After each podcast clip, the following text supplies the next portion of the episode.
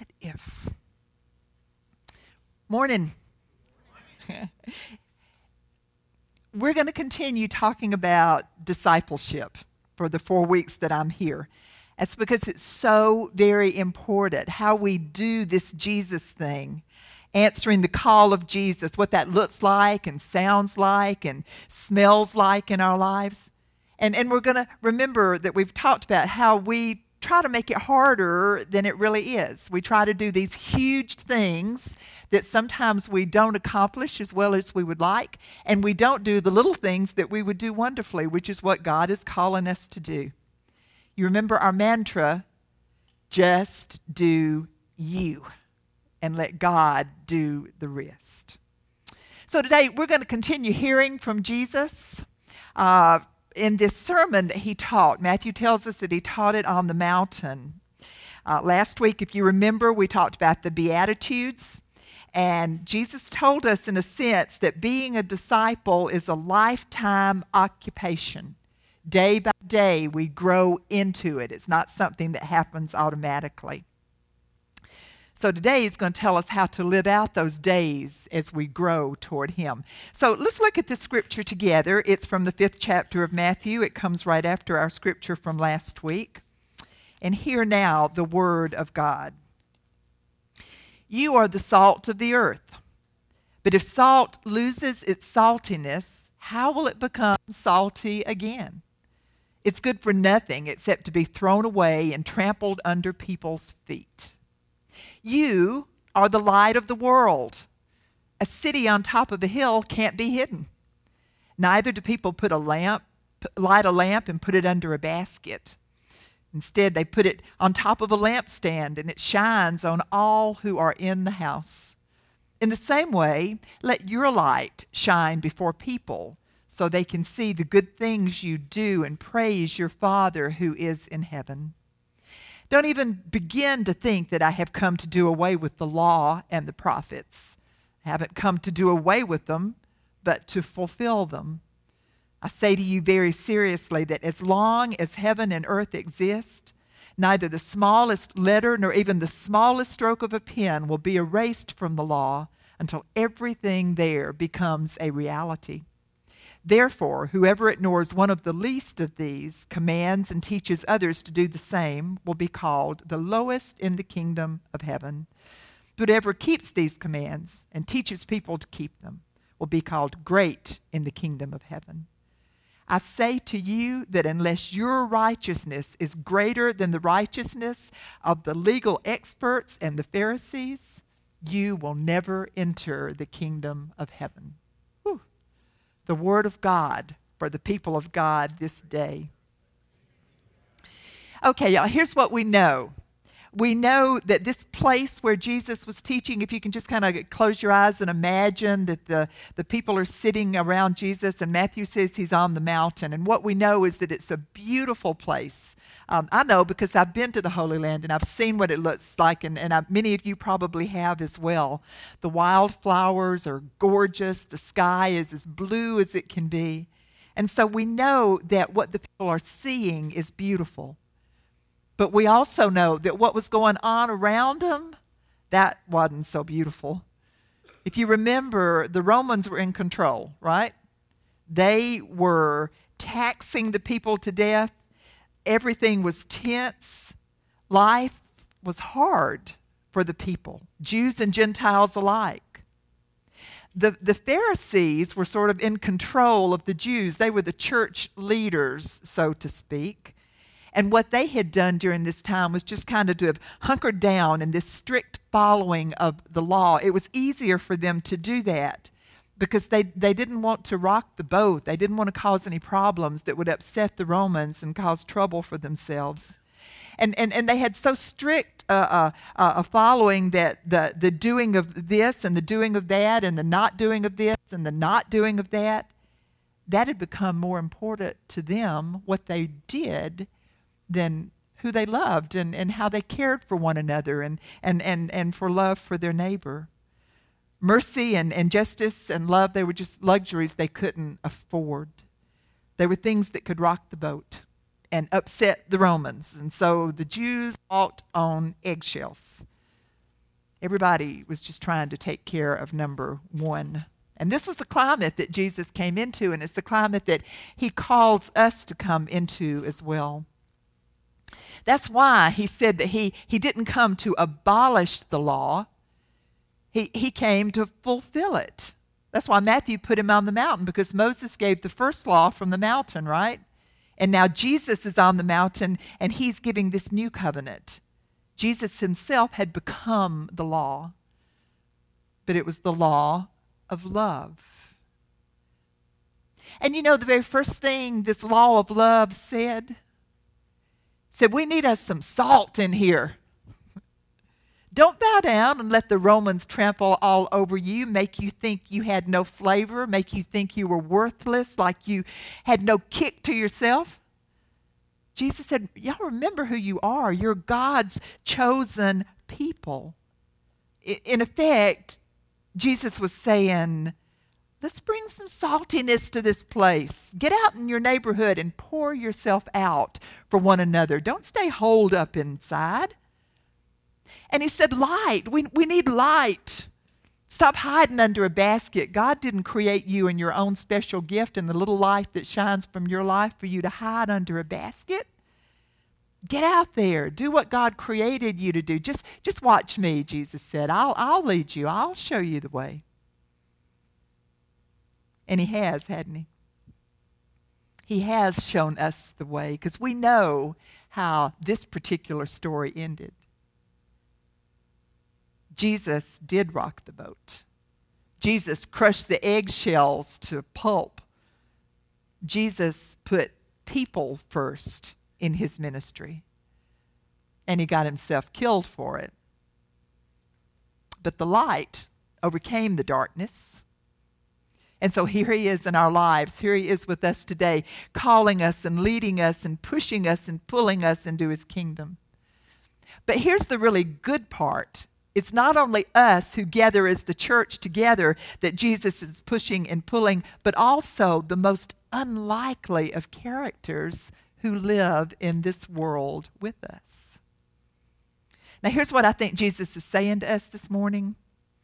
I think he's saying, Thank you for being here in church, in, in, in this place. I, I think you'll find strength here. I think you'll find love here. I think you'll find peace here. But this isn't all there is, not by a long shot. Jesus is saying, What I really want you to do is to go out there in the world.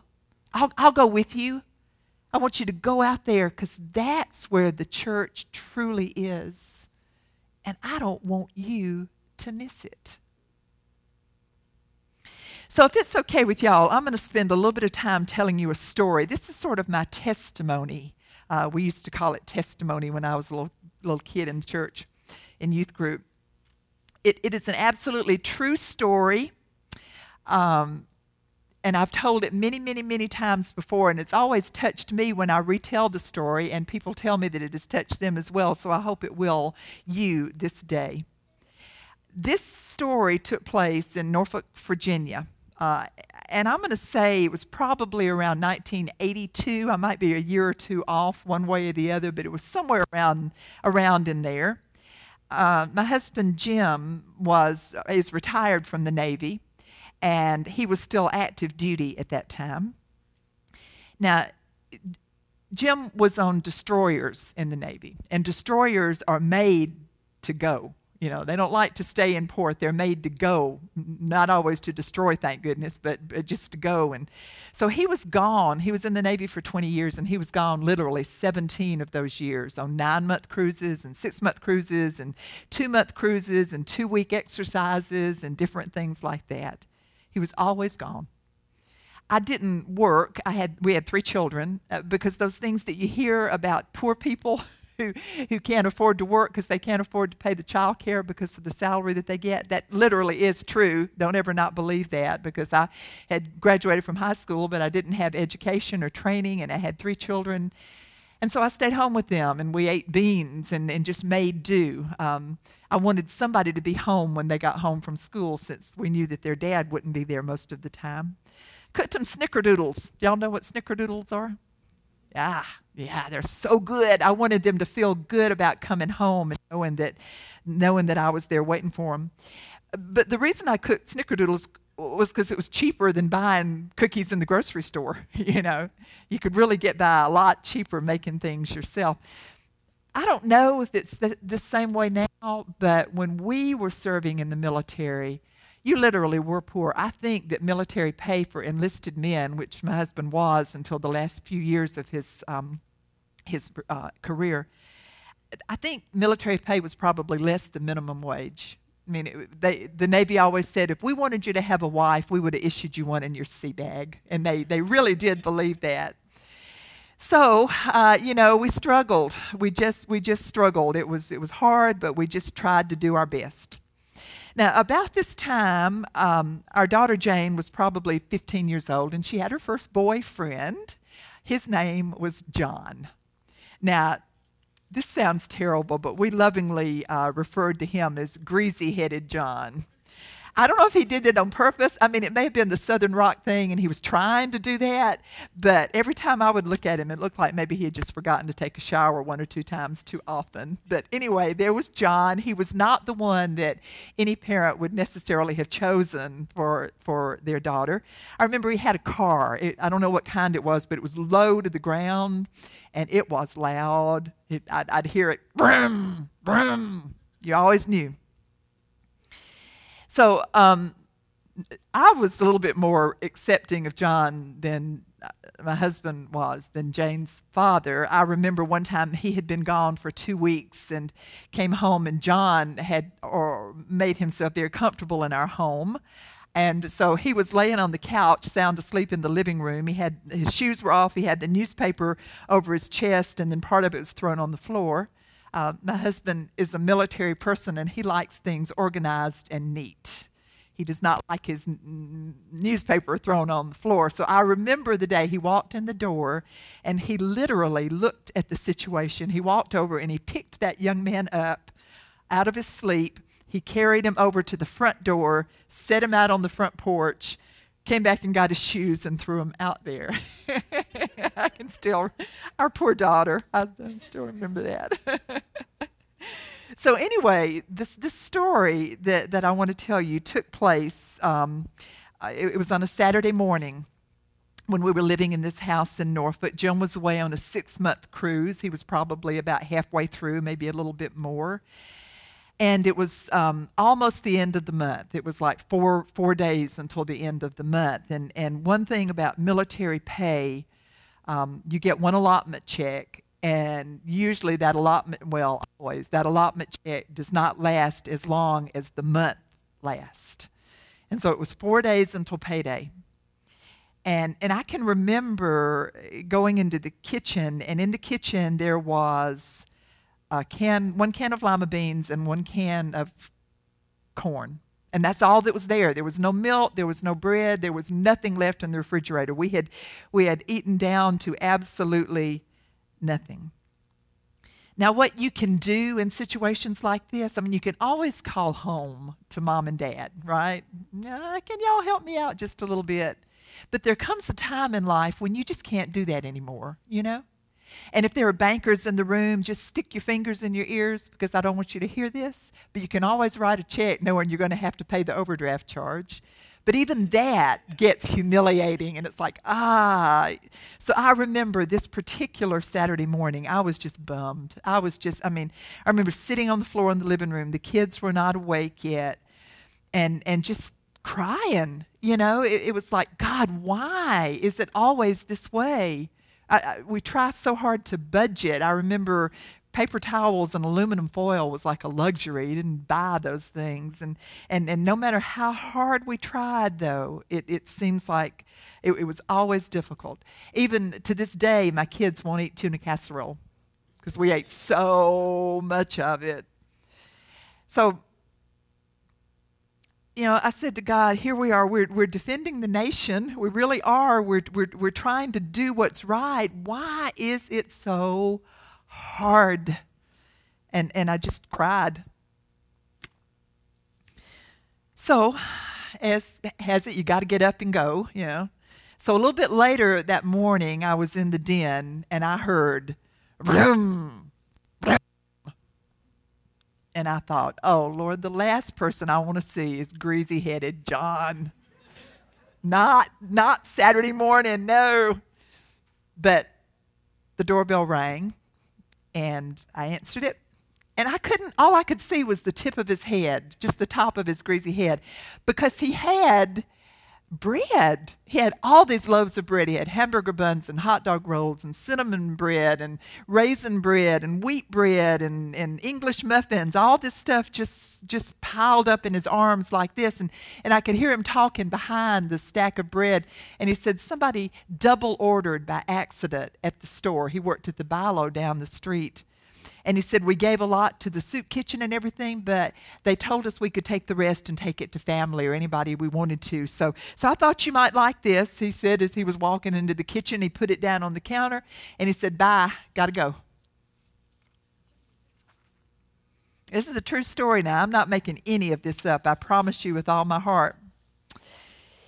Later that day, the doorbell rang again, and I opened it and it was Bob, our landlord. He owned, he lived in the house next door, but he owned the house that we were renting.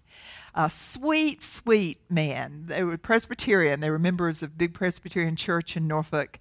Um, very, very a wonderful Christian man. John, I don't think, on the other hand, had ever been into a church in his life, but uh, Bob was was truly, truly a, a sweet Christian man. And he was standing there at my door, and he had this aluminum pie plate and in the pie plate, there were like eight flounder.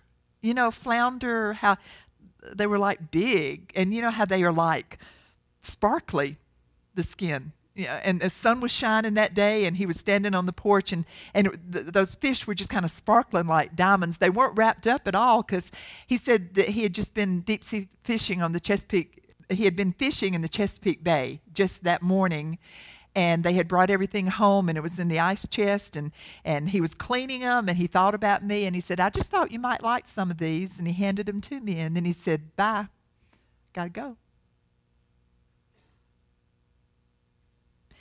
It took me a few days to, to figure it out. I hate to admit that but it did. It, it took me a few days to feel as if jesus had been talking to me and, and maybe saying something like this You know, a long time ago, I provided this miracle of bread and fish for the people who needed it. Why can't I do it now? Oh my goodness. I, remember just being so touched by what had happened. And, and, and for years, I thought that story was all about me, you know. I was the diva, and, and, and, and God was just reaching down, especially for me. Well, He was.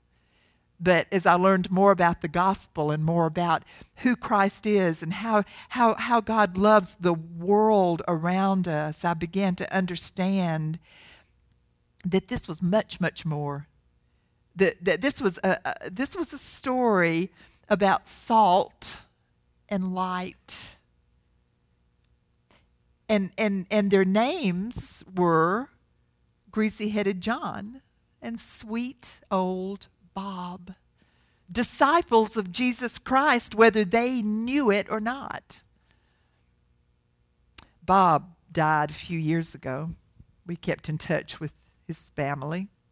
I don't know where old John. John's probably a millionaire now, you know. And it's like, why didn't we hang on to him? but here's what I want you to remember, because you know these people in your lives as well. Because of them, my life was changed. And that's the truth. I, I am not the same. They are a real part of, of my call to ministry as I answered this call of Christ in my life. And I, I believe with all my heart that because of them, I'm standing here right now. See, that, that's how discipleship works. That's how we are salt and light in the world. That's how we just do us. We just share Christ with everyone we meet, everyone, Don't pick and choose, but everyone we meet along the journey. That's all we do. That's all we can do. And God does the rest.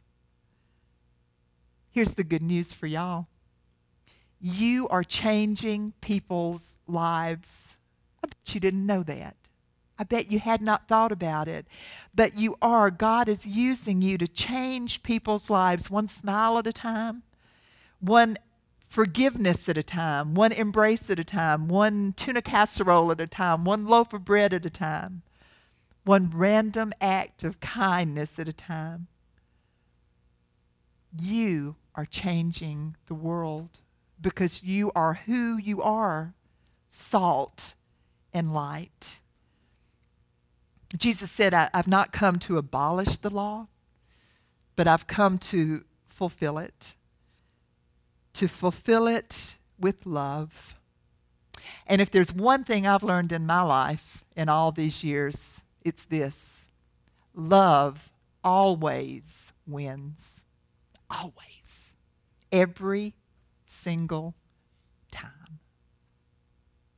Follow me, says Jesus, and I'll show you the way. And all the salty old disciples said, Amen and amen. Let's pray together. Gracious God, how we thank you for somehow, some way knowing us and guiding us and, and showing us simply how to, to touch the lives of others, especially when we don't know it. So just make us open and available to you. We thank you, Father. We thank you.